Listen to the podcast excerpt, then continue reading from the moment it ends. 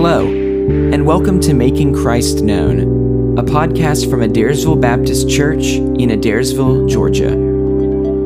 This podcast features Senior Pastor Eric Sorrell and his sermons designed to make Christ known in Adairsville and beyond. For more information about Adairsville Baptist Church, visit us on Facebook or online at adairsvillebaptistchurch.org. In this episode, Pastor Eric brings a timely message from the book of Acts about the call to evangelism in the Christian life. Paul's evangelism showed respectfulness and kindness to his audience as he shared his own conversion story. Furthermore, he appealed to people searching for hope with a reasonable argument about the doctrine of salvation through Jesus Christ. Let us learn from Paul's example as we participate in evangelism to those in our own lives. And now, here's Pastor Eric. Today we're going to talk about evangelism.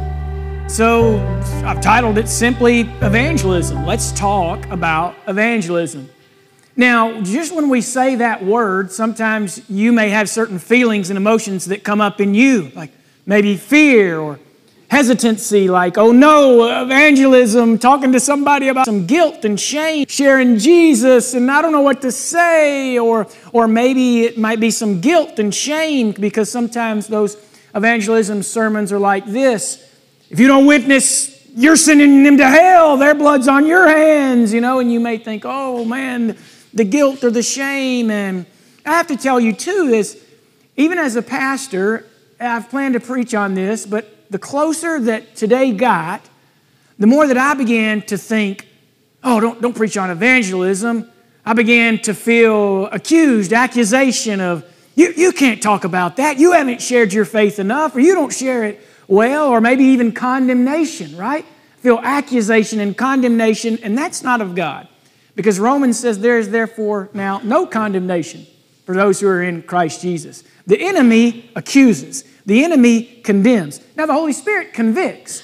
And I can be convicted about evangelism, but that leads me to repent, and that leads me to confess, and it actually leads me to, to trust and obey and to want to do that more and more. And so I even had those feelings of, oh, I, I want to, the enemy just wanting to beat me down or me beating myself down. And th- who, who of us has done an A plus job in evangelism? What church does the A plus job in evangelism? None, right? So I'm not here today to beat us up. I'm not here to preach those kinds of sermons. I'm here to say, let's take a practical look at evangelism and say, Lord, we confess that this is a, weak spot in our lives. And Lord, we want to do better for your honor and for your glory. And so I hope today will prove to be helpful. We've made a little sermon uh, sheet for you. If you need one, you just slip to the back and right there by the, the Germ-X and the candy you can Germ-X your hands and grab a Three Musketeers and you can grab a sermon sheet where you can take some notes. And this is for you to write these things down so you can say, okay, here's some practical things that I can look at in how to share the gospel and how to share my faith with others. So let's pray one more time and ask God for help. Holy Spirit, we invite you to speak to our hearts. And Lord, we pray for boldness. Lord, that you would help us to share the gospel, to preach it well, to know it, to make it known. And Lord, to go out this week and to look for somebody that we can share with, hand a to, share a word of truth with, and, and be a witness. And so, Lord, I pray that you would convict us, help us to take it to the cross, and then to receive the forgiveness and to go and, Lord, to live differently to share the good news of Christ Jesus. It's in whose name that we pray today. Amen.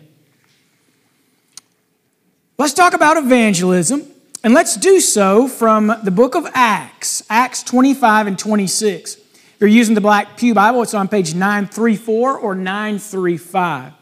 What we're going to do today is a case study. There have been those who are over evangelism that have done lots of case studies. One professor interviewed lots and lots of college students and he said, How did you convert to Christianity? Tell me your story. Lots of different case studies. We're going to do a case study of one, just one, of the Apostle Paul's evangelism methods. Obviously, he had many different ways that he preached the gospel, that he shared the gospel. And we're going to study one today and say, what can we learn? We're going to ask these questions.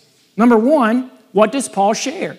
When he gets the opportunity to share the gospel, to do evangelism, what does he share? Number two, how does he share? How does he share the gospel? So as you open to the book of Acts, chapter 25, we're going to begin in verse 13. Let me give you the context. The gospel of Jesus Christ is now spread far and wide. It's been amazing. Holy Spirit came, the message went forth. And now Paul has been accused and he has been arrested at the temple in Jerusalem. He's now gone before Jewish authorities and he's now appearing before several Roman authorities. And there, before the Roman authorities in Caesarea, the Apostle Paul gets the opportunity to share the gospel, and we're going to read it together. Acts 25, verse 13. Now, when some days had passed, Agrippa, this is King Herod Agrippa II, and Bernice, perhaps his sister, rumor is they may have been in an incestuous relationship. He was a bad dude. He's related to a lot of the Herods, his forefathers, his lineage, his ancestry, they were bad people too. But they arrived in Caesarea and they greeted Festus. Not Uncle Fester or whatever, but Festus, this other guy that's, that's there. He's a ruler too. And as they stayed there many days, Festus laid Paul's case before the king, saying, There's a man left prisoner by Felix and when I was at Jerusalem, the chief priests and the elders of the Jews laid out their case against him, asking for a sentence of condemnation against him. I answered them that it was not the custom of the Romans to give up anyone before the accused met the accusers face to face and had opportunity to make his defense concerning the charge laid against him. So when they came together here, I made no delay. But on the next day, took my seat on the tribunal and ordered the man to be brought. When the accusers stood up, they brought no charge in his case of such evils as I supposed. Rather, they had certain points of dispute with him about their own religion, about a certain Jesus who was dead, but whom Paul asserted to be alive. Key verse. Being at a loss how to investigate these questions, I asked whether he wanted to go to Jerusalem and be tried there regarding them. But when Paul had appealed to be kept in custody, for the decision of the emperor, I ordered him to be held until I could send him to Caesar. Then Agrippa said to Festus, I would like to hear the man myself. Agrippa knew about Jewish things. He was familiar with that way, he himself, and so he interested. I'd like to hear Paul myself. Tomorrow, he said, you'll hear him. So the next day, Agrippa and Bernice came with great pomp. Can't you see it? And they entered the audience hall with the military tribunes and the prominent men of the city. Then, at the command of Festus, Paul was brought in. And Festus said, King Agrippa, and all who are present with us, you see this man, about whom the whole Jewish people petitioned me, both in Jerusalem and here, shouting that he ought not to live any longer. But I found that he had done nothing deserving death and he himself appealed to the Caesar, the emperor. I decided to go ahead and send him, but I have nothing definite to write up to my Lord about him. Therefore, I have brought him before you all, and especially before you, King Agrippa, so that after we've examined him, I may have something to write. For it seems to me unreasonable in sending a prisoner not to indicate the charges against him. So Agrippa said to Paul, you have permission to speak for yourself. Then Paul stretched out his hand and he made his defense. I consider myself fortunate that it is before you, King Agrippa. I'm going to make my defense today against all the accusations of the Jews, especially because you are familiar with all the customs and controversies of the Jews. Therefore, I beg you to listen to me patiently. My manner of life from my youth, spent from the beginning among my own nation and in Jerusalem, is known by all the Jews. They have known for a long time, if they're willing to testify, that according to the strictest party of our religion, I have lived as a Pharisee. He memorized all the commands. He was very religious. Verse 6 And now I stand here on trial because of my hope, because of my hope in the promise made by God to our fathers, to which our 12 tribes hope to attain as they earnestly worship night and day. And for this hope, I'm accused by Jews, O king. Why is it thought incredible by any of you that God raises the dead? I myself was convinced that I ought to do many things in opposing the name of Jesus of Nazareth, and I did so in Jerusalem. I not only locked up many of the saints in prison after receiving authority from the chief priests, but when they were put to death, I cast my vote against them. And I punished them often in all the synagogues. And I tried to make them blaspheme. And in raging fury against them, I persecuted them even to foreign cities. In this connection, I journeyed to Damascus. With the authority and commission of the chief priest at midday, O king, I saw on the way a light from heaven, brighter than the sun, that shone around me and those who journeyed with me. And when we had all fallen to the ground, I heard a voice saying to me in the Hebrew language, Saul, Saul, why are you persecuting me? It is hard for you to kick against the goads. And I said, Who are you, Lord?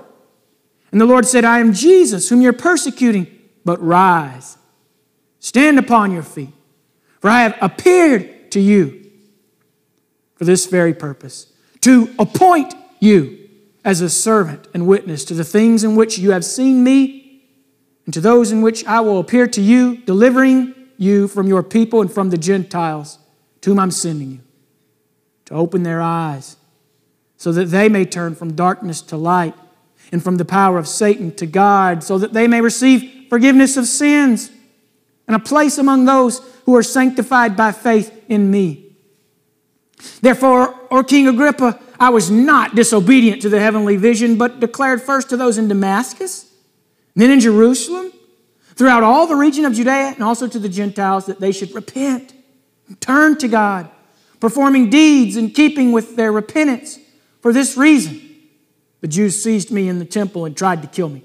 To this day, I have had the help that comes from God, and so I stand here testifying both to small and great, saying nothing but what the prophets and Moses said would come to pass that the Christ, the Messiah, must suffer, and that by being the first to rise from the dead, he would proclaim light both to our people, the Jews, and to the Gentiles.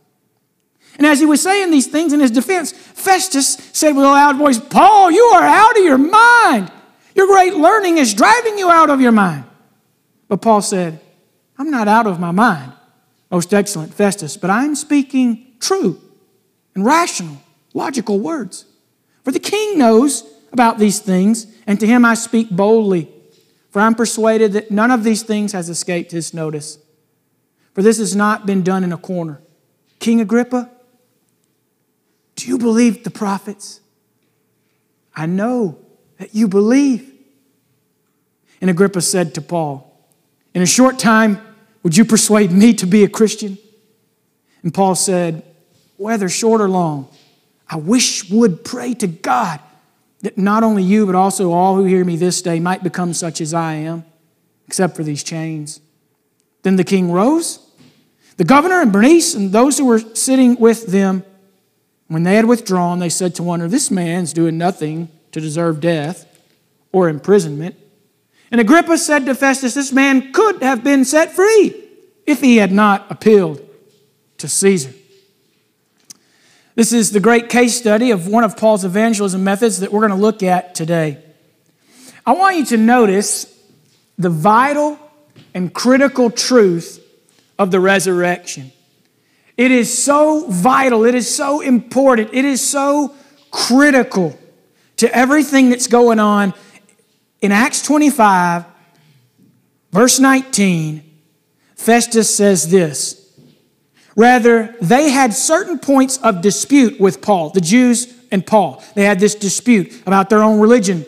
Festus says, about a certain Jesus who was dead, but whom Paul asserted to be alive. Listen to a great English pastor, G. Campbell Morgan, writing from the 1920s. So the truth of the resurrection abides. Lift the resurrection out of this chapter and out of this book and out of the history of the centuries, and what remains? The cross is left. But the cross without the resurrection has no meaning, no power. It is ordinary, tragic, every day a catastrophe, nothing else. To know the importance of the resurrection, we turn to another familiar passage in Corinthians Christ crucified. To Greeks, a stumbling block. To Jews, foolishness. He did not say Christ crucified, the power and the wisdom of God. He very carefully distinguished Christ crucified is neither the power nor the wisdom of God unless we add to it the words of the apostle. It is Christ that died, yea, rather, that is risen again. The central verity of the Christian faith is the resurrection of the Lord. Take it away, and the cross remains a tragedy, a catastrophe, a blunder in the universe in view of the perfection of the life of the man who died. But this one Jesus who was dead is alive forevermore. And the real force of the gospel of Christianity is the absolute certainty in the souls of men that he is alive. What did they take issue with? The resurrection. The resurrection is the vital, critical truth. He says, Jesus, who was dead, whom Paul asserts is alive. On the resurrection, it, that's where all controversy comes, that's where everything hinges. It's, it's a change point. It's the vital truth, and Paul's going to preach it. It's here that we do this case study in Acts chapter 26, where Paul witnesses to King Herod Agrippa II. I told you he's a, he, he has some history. He's not a, a very good guy, but he is interested. He wants to hear from Paul. And here we see Paul's defense. It says in Acts 26 1 that Paul stretched out his hand and he made his defense. He made his apology. He did apologetics. He made his reason why he has hope, his reason for believing in the resurrection of Christ. And so in Acts 26, Paul tells of Jesus. He talks about Jesus. It's what we're to do. And here, Paul tells his testimony, it's his story. You know, we must have spiritual conversations. We have to have spiritual conversations with our family members and spiritual conversations with our friends and coworkers and, and community members. It's becoming harder to have those spiritual conversations, but we have to have them. Paul has that conversation here. We have to evangelize our family, our friends, our community. And what we have to do is we have to proclaim Christ. We have to exalt Christ Jesus. And so Paul gives his testimony. And here's Paul's testimony Jesus appeared to me, Jesus apprehended me, and Jesus appointed me. Appeared, apprehended, captured my, and, and appointed me. Go, be, be a witness, be a light. And so I want to show you there on your handout and on the screen six actions we can learn from Paul's evangelism. Six actions, six things we can do, we can copy. And here's number one. Number one, be courteous, be respectful, be kind. Look at how he begins, verses 2 and 3.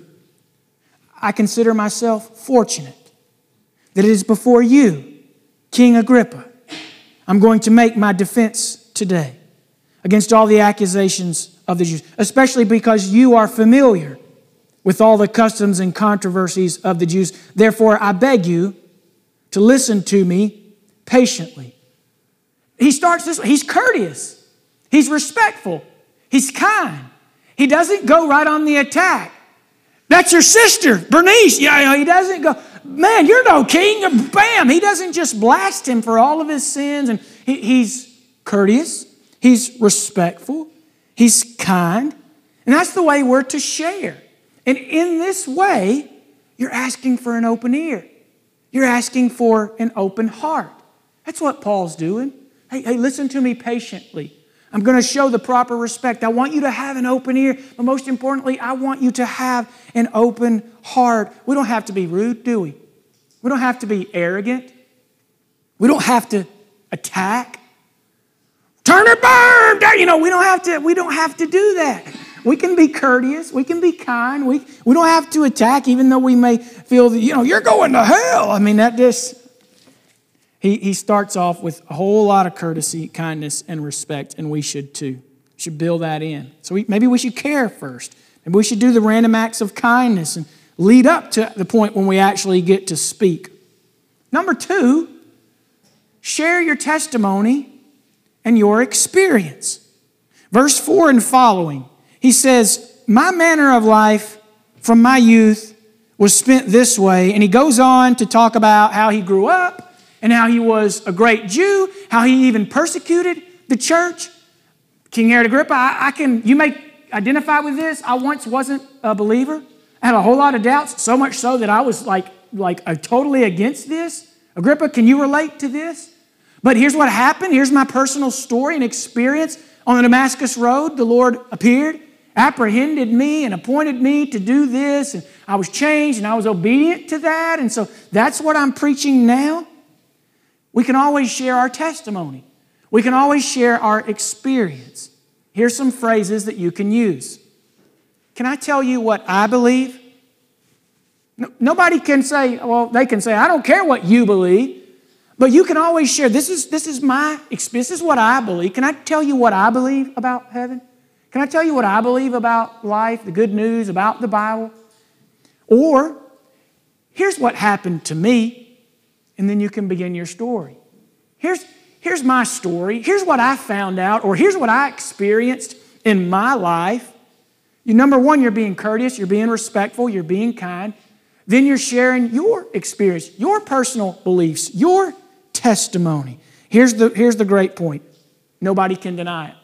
Nobody can deny your personal experience. Nobody can deny your personal testimony. The only way they can is by saying, You're a liar. And a lot of people won't do that. They may say, I don't believe this, I don't believe that, but, but it gets really personal. When they say, I don't believe you, because you're saying, here's, here's my personal experience and story. So that's a great way to start. That's the way Paul starts. Number one, respectful, and then saying, Here was my experience. You, you can't deny this. Can I tell you about the change that's happened to me? Number three, appeal to hope, appeal to promise, and appeal to reason. Did you see Paul do those three things? Look at verse 6 and 7, Acts 26. He says this And now I stand here on trial because of my hope. He is appealing to hope. In the promise, he is appealing to the, the promise, the truth of God's word made by God to our fathers, to which our 12 tribes, those 12 brothers that we're studying in Genesis, Hope, there's another hope word, to attain, as they earnestly worship night and day. And for this hope, how many times did he use the word hope right there? Three. He's appealing to hope. You know, people are searching for hope. King Herod Agrippa, I'm on here because of this hope that I've found. Maybe you need that hope. Maybe our people need that hope. I'm appealing because of that this hope. Do you need hope? Are you searching for hope? We need to learn to appeal to hope, also to appeal to the promise, right? To appeal to truth. And he also uh, uh, appeals to reason. Jump down to verse 25 through 27. Festus gets enough of this and he says, Man, you're out of your mind. You study too much. You're trying to think too much about all this. And Paul, real calmly, says this. He doesn't attack. Paul said, No, I'm, I'm not out of my mind. He's respectful. Most excellent Festus. You just interrupted me. He doesn't say you jerk. Right? But he says, no, I'm not out of my mind. But I'm speaking true and rational words. These, are, these things are logical. These things are rational. They're believable. They're plausible. And to him I speak boldly. For I am persuaded that none of these things has escaped his notice. For this has not been done in secret, in a corner, nothing like that.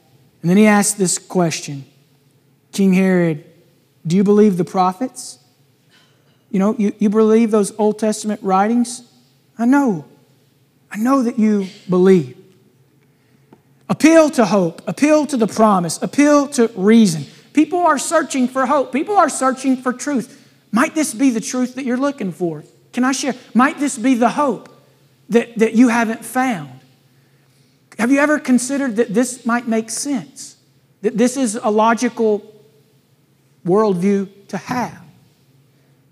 Number four, show that it's reasonable. Show that it's plausible. Show that it is logical. Let's put those on the screen. Here's the fourth action show that it's reasonable, that Christianity is a reasonable view, it's a reasonable belief system, that it is plausible, that it is logical. Look at what he does in verse 8. He raises a question. And this is the question Why is it thought incredible by any of you that God raises the dead? Why does that sound extreme to you? How, this is a logical thing. This is, a, this is plausible. This is reasonable. Why do you not believe in the resurrection? Why, why have you not considered that? You, you have a lot of beliefs in Rome. Why is it thought incredible by any of you? He's showing that it, it's reasonable, it's, it's plausible, it's logical. Jump down to verse 25, which we just looked at. He says, I'm not out of my mind, but I'm speaking true and rational words. You see, a lot of people today go, Christianity, that's not a valid position. Well, yes, it is. Yes, it is. It's, it's valid, it's, it's logical. Many, many wise people have come to this conclusion. Many people smarter than me and you have done all of the study and they have concluded yes, there is a God. Yes, Jesus Christ is who he said he is. Yes, Jesus Christ rose from the dead. And they can write about it in words that make us go, like they do apologetics, right? It is a totally valid, plausible, and logical belief system, and it makes sense.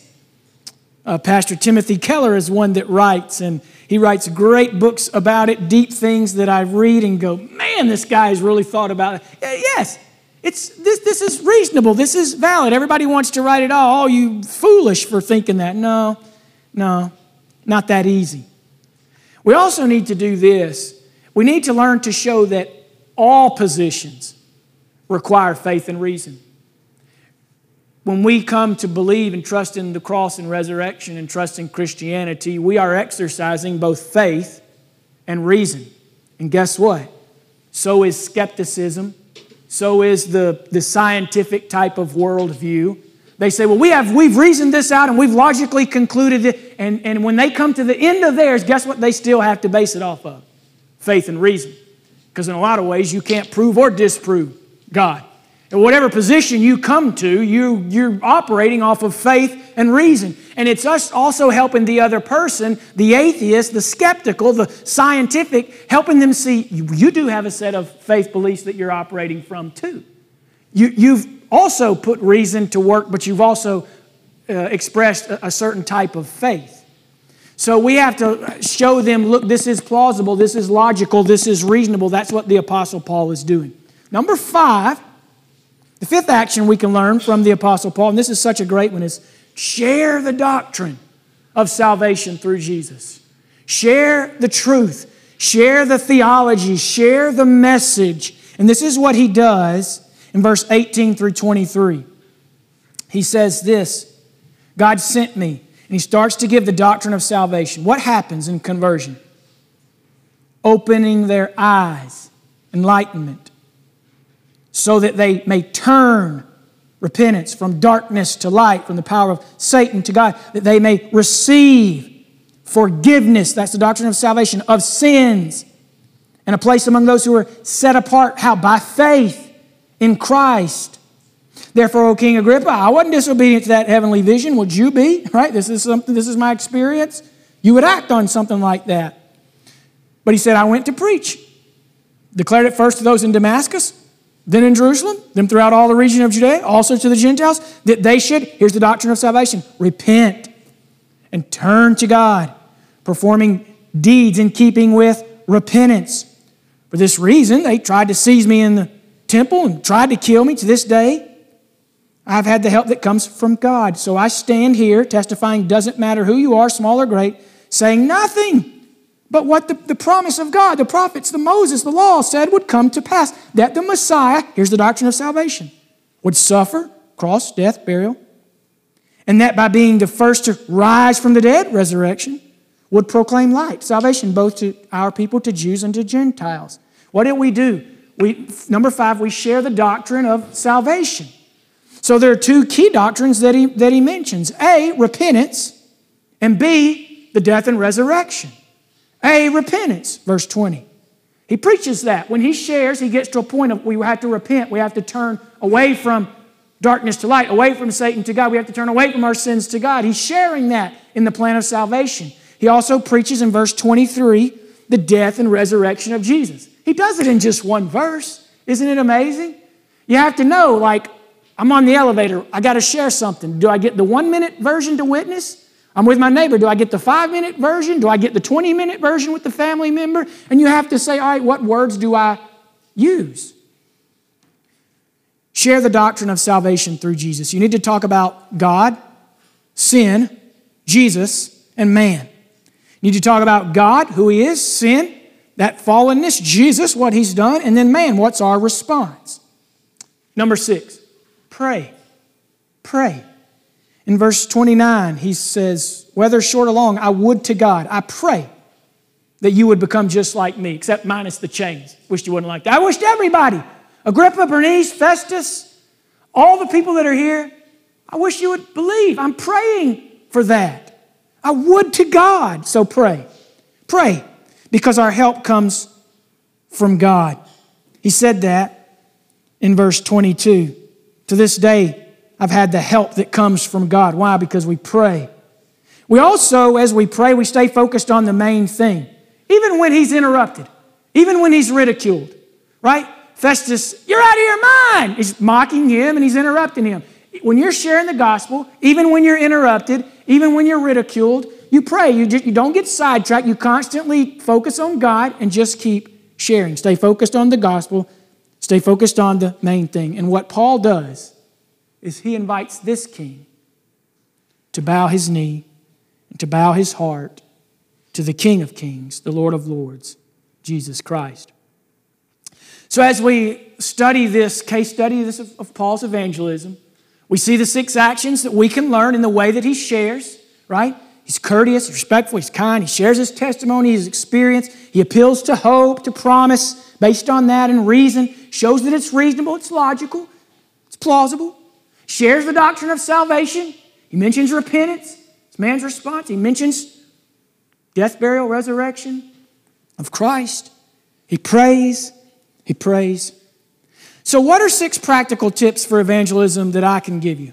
Just Eric's six practical tips. I thought I'd love to interview some pastors and say, what's just a practical tip when you share the gospel? Okay? So, here are six practical tips I want to share with you. Number one is this Remember that conversion is a process and is normally gradual. It's a process, it's normally gradual. Verse 29, he says, whether short or long. You're going to persuade me, Paul, in such a short time to become a Christian? King Agrippa says. In just this moment, you try to. Paul says, look, whether it's a short time, like a Damascus Road type thing, or whether it takes many, many years, I just pray that you would convert. We need to remember that the Damascus Road experience is not the norm today. It can happen, it just doesn't happen often. It's not the norm, right? How did you come to faith? How do most people come to faith? It's a process, time. Different people share. I forget how many times they say that somebody has to be, you know, enter, encounter the gospel. It's something like 10, 12, 15. I don't know. But what it's telling us is, is that Conversion is a process, it's normally gradual. Multiple people sharing over multiple different times. Number two, remember that evangelism is often collective and a communal experience. What do I mean by that? I mean, oftentimes it takes many people sharing. Evangelism is collective.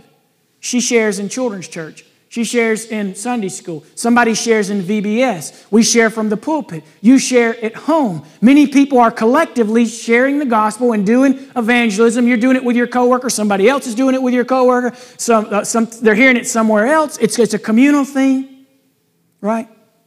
So this is what the first two tips tell me. Time plus others means therefore that the pressure's off of you. Isn't that great? The pressure's off of me. Why? Because it normally takes time. Probably not going to happen just like bam. It, and it's oftentimes going to take others, so the pressure's not on me. Time, number one, plus others equals pressure off my shoulders. It's, it's, it's off of me. The Holy Spirit is the one who converts a person. Amen? It's not, it's not, the pressure's not on you, it's the Holy Spirit. And He uses time and a process and He uses people. So we have to remember those things. Now, we have to also remember this that we're always going to have to battle fear. Guess what? I have to battle fear constantly. Does it ever go away? I don't think so. Okay? So if you're thinking like maybe one day it'll go, it just it ain't going to happen. There, there will always be fear when we share our faith. But what does faith do? Faith moves forward. It's not the elimination of fear, it's just pressing forward by faith I'm scared, I'm anxious about sharing the gospel, but by faith, I move forward. Love moves forward. So stop waiting for fear to go away. A lot of people say, well, you, I don't know, I can't share my faith. We're going to start, we're going to talk about evangelism today, and I, I can't do that. I don't know. No, no, we, you, can, you can do that, right? Um, I'll do it when I know enough. No, stop. Don't wait for that. I'll do it when I'm not afraid. No, stop. You'll never be, every time it's going to be there. What, what are we to pray for? Just what the early Christians prayed for boldness and help. God, give me boldness because I'm a little bit anxious and fearful. I don't know how this is going to go, right? There's something spiritual to that. It's a supernatural battle. But remember, it's a gradual process. Remember, other people, the Holy Spirit's using others, and remember, it's not all on you, right? So you don't just, yes, be anxious and fearful, but, but just move forward. Keep pressing forward. Number three, a practical tip that I think is very helpful today ask questions. Ask questions. In verse 8, Paul asks a question. It's a why question. Why do you think it's unbelievable to believe in resurrection? Why? Why do you think that? Why? We could ask a lot of questions. What? Here's a great question What do you think? And then just listen. What are your beliefs? And then just listen. And if the Holy Spirit leads you in it, then, then fine. If the Holy Spirit doesn't, then you just learn what do you believe about the Bible? What do you believe about hell? What do you believe about truth? Or you could ask this question Why do you think? I, I just couldn't believe in a God that allows so much evil and suffering. And you're thinking, I don't know how to answer that. Don't answer it. Turn their question into, Why do you think they're suffering? You just bounce the ball back in their court, right? You guys believe in hell. Why do you not believe in hell? See what you did? You just asked another, you just asked a question. Why do you think? Why do you not think? Why do you think? Why, why, why do we always feel like we've got the ball and all the pressure's on, the, the, the, you know, the pressure is, is on? Hey, that, that, it's also on them. It also rests on them. You know, if I believe this and that, yes, but it's also on you to tell me why not. Why do you think? Why do you not believe? Why do you believe? Here's a great question. Have you ever considered? Have you ever considered the Bible? Have you ever considered that there might be more to? Have you ever considered about this? That's a great question, right? So we ask questions, or we turn their question into a question, right? Uh, just, just like uh, turning their questions into a into a question, saying, "Have you have you ever thought? Maybe you haven't really discovered what Christianity really is all about, right?" That's one of the things that I did in Austria I tried to, to tell people in Europe um, to get them to, to, to understand. I said, uh, you know, you know, maybe you haven't tasted the real thing.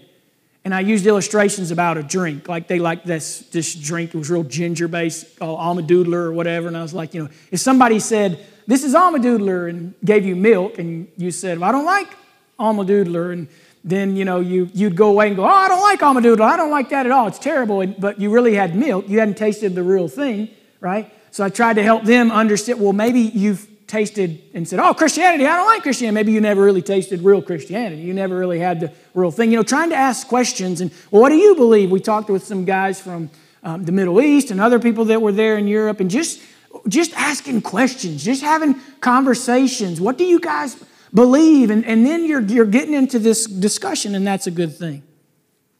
Here's the fourth practical tip, and this is really good, really helpful. Think it through. Write it out. Use a tool. Here's the point that I'm trying to get across we must prepare, right? I don't stand up on Sunday and just go, however spiritual that may sound, like, Lord, just, man, just speak through me and give me all these words. And like, I, I have to prepare, right? I, I want to think it through. I, I, write it through some of it. I mean, obviously, there's not everything is, but I've kind of got some bones of where I'm going, right? Why do you think evangelism is any different? Like, okay, God, I'm going to witness, just give it to me. And it, it just doesn't work that way. When I share, it doesn't work that way. In Europe, in Nicaragua, wherever I'm sharing, I, I on the way there or before I encounter, I'm already thinking, how am I starting this conversation? When we go to the new movers and we're knocking on the door, I'm already thinking, all right, Eric, how are you going to begin? And am I scared? Yeah. Okay, but how am I going to begin this? And what am I going to, how, I, so we have to think it through. How are you going to share with your neighbor? How are you going to share with your family member or your friends? If you don't think it through, here's another thing write it out. What is the gospel? Have you ever written it out? I, I, did that. I wrote it out. What, what, if you share the gospel and you can only share it on one page of sheet of paper, what, what is the gospel? What do you put in? What do you leave out? What do you say about God, man, our sinfulness, Jesus? And then what does it take to be saved? You going to add baptism or not? I don't add it. As Baptists, we don't add it, right? What, what are you going to say? How, how, and then also, what language are you going to use?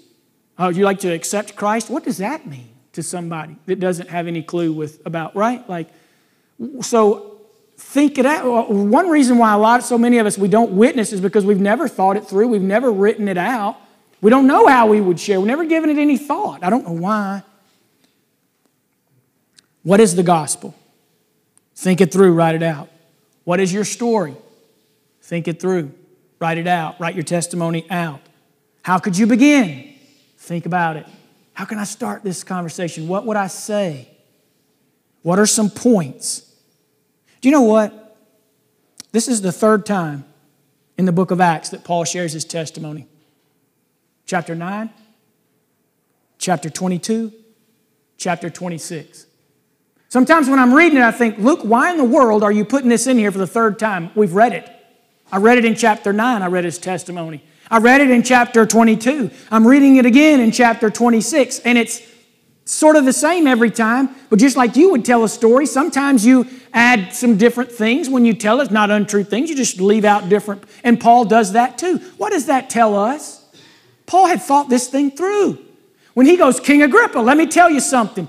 He knows what he's going to say. He has thought it through in his head. He knows he's got some points in his testimony that he wants to share. All right? The last little thing I put there is use a tool. Use a tool. What are some tools?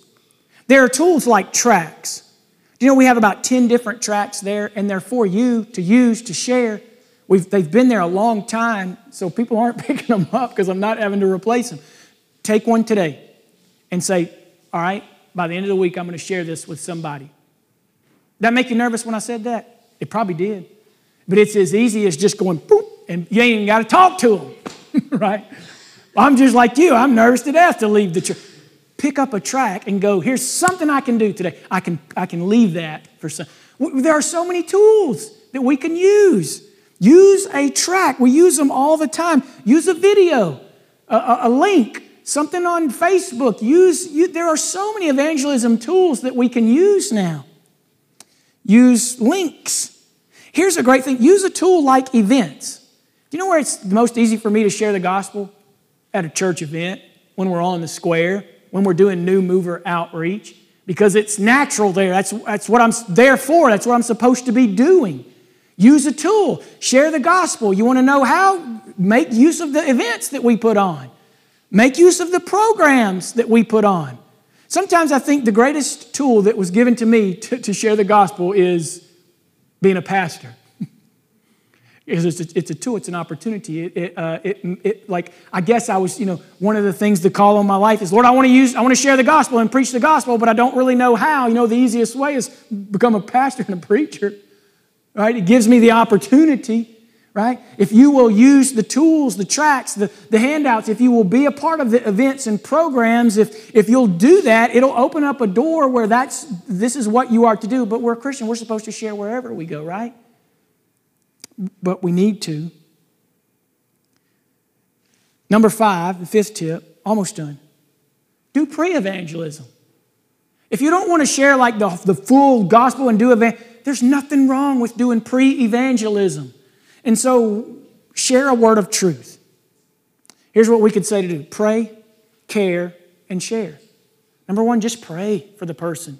Then, number two, care for them. Do something kind in Jesus' name, and then share. And you can do pre evangelism by sharing a word of truth. What's a word of truth? It's just something short and specific that goes a really, really long way. Here's, some, here's an example of pre evangelism Hey, Jesus loves you. Awesome. You didn't have to go, you repent, but death, burial. You, you, you did pre evangelism. You said, Jesus loves you. That's important. Here's another phrase that you might use God is good. Yeah, but God is good.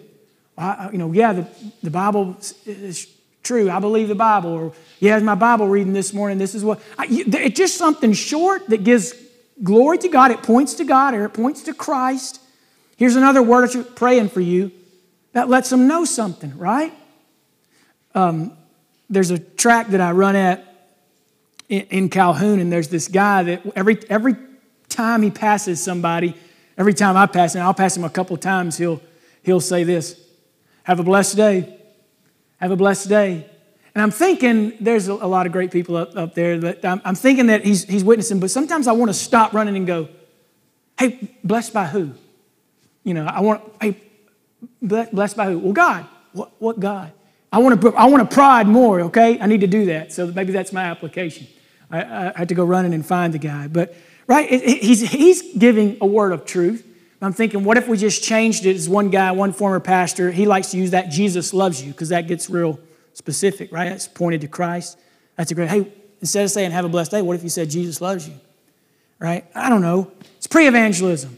There's one guy that says, um, my way of doing it beats your way of not doing it. So he'd say, Don't judge my methods I'm giving you. I'm throwing it out there. My way of doing something beats your way of doing nothing, right? Number six, and we're done. Here's the sixth and most practical tip I could give learn a presentation method. Learn a presentation method. Learn a way to share.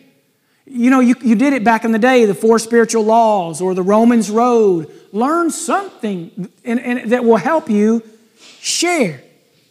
Knowing the gospel is one thing, communicating it is another. That's the truth. I know that you can know the gospel, and I can know the gospel. To communicate it, that can be a little bit more hard, a little more intimidating. That's a, that's a little harder. That's the next level, right? Know the gospel, yes. Communicate it, okay. So, what do we need to do? Master the basics. What are the basics of the gospel? And then use your own style. Use your humor. Use your stories. Use, use your style the way you like to do it, all right? If you're the track, per- then, then go with that, right?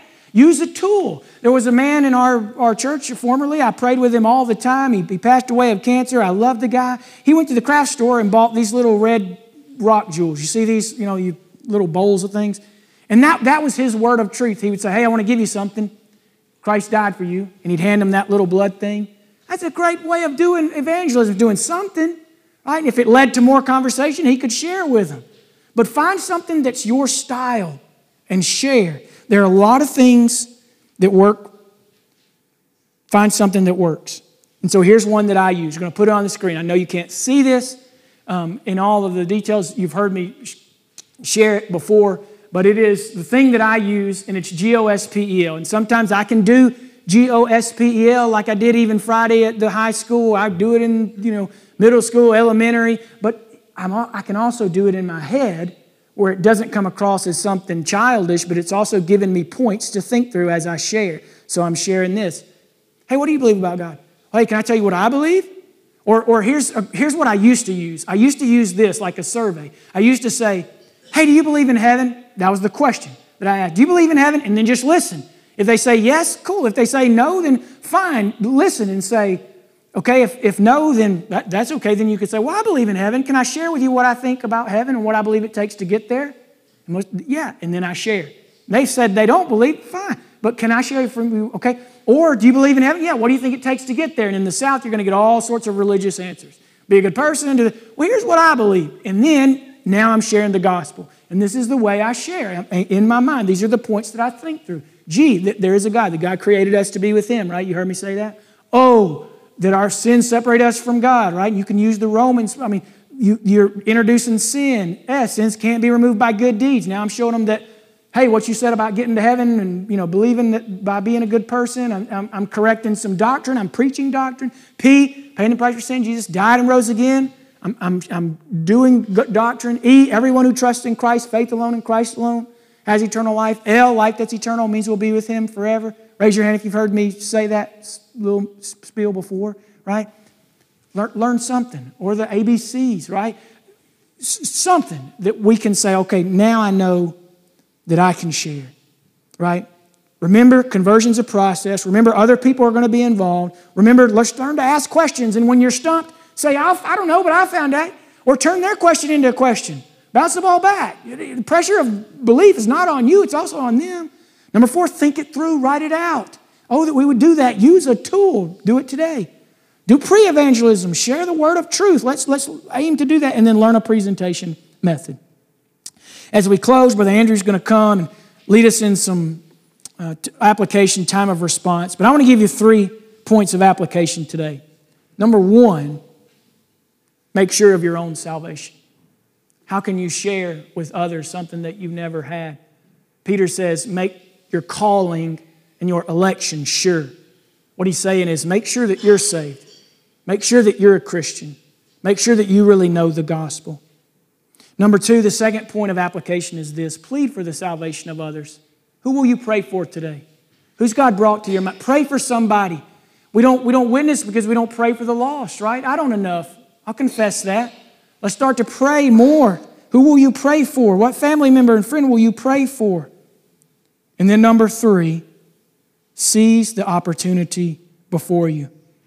There's so many opportunities. I, I had them this week and I didn't take them. So did you. There's so many opportunities, and we just, just pray, God, help me to see the opportunity and to seize it. To say, when they say something that I can get a foot in the door, help me to seize the opportunity. So I want you to ask this question two, twofold. Who will you share with this week? And how will you do it? Who's it going to be? And how are you going to do it? Thank you for tuning in to this episode of Making Christ Known. We invite you to join us again next time for another sermon from Adairsville Baptist Church. For more information, visit us on Facebook or online at adairsvillebaptistchurch.org. Thanks for listening, and we look forward to connecting with you again soon.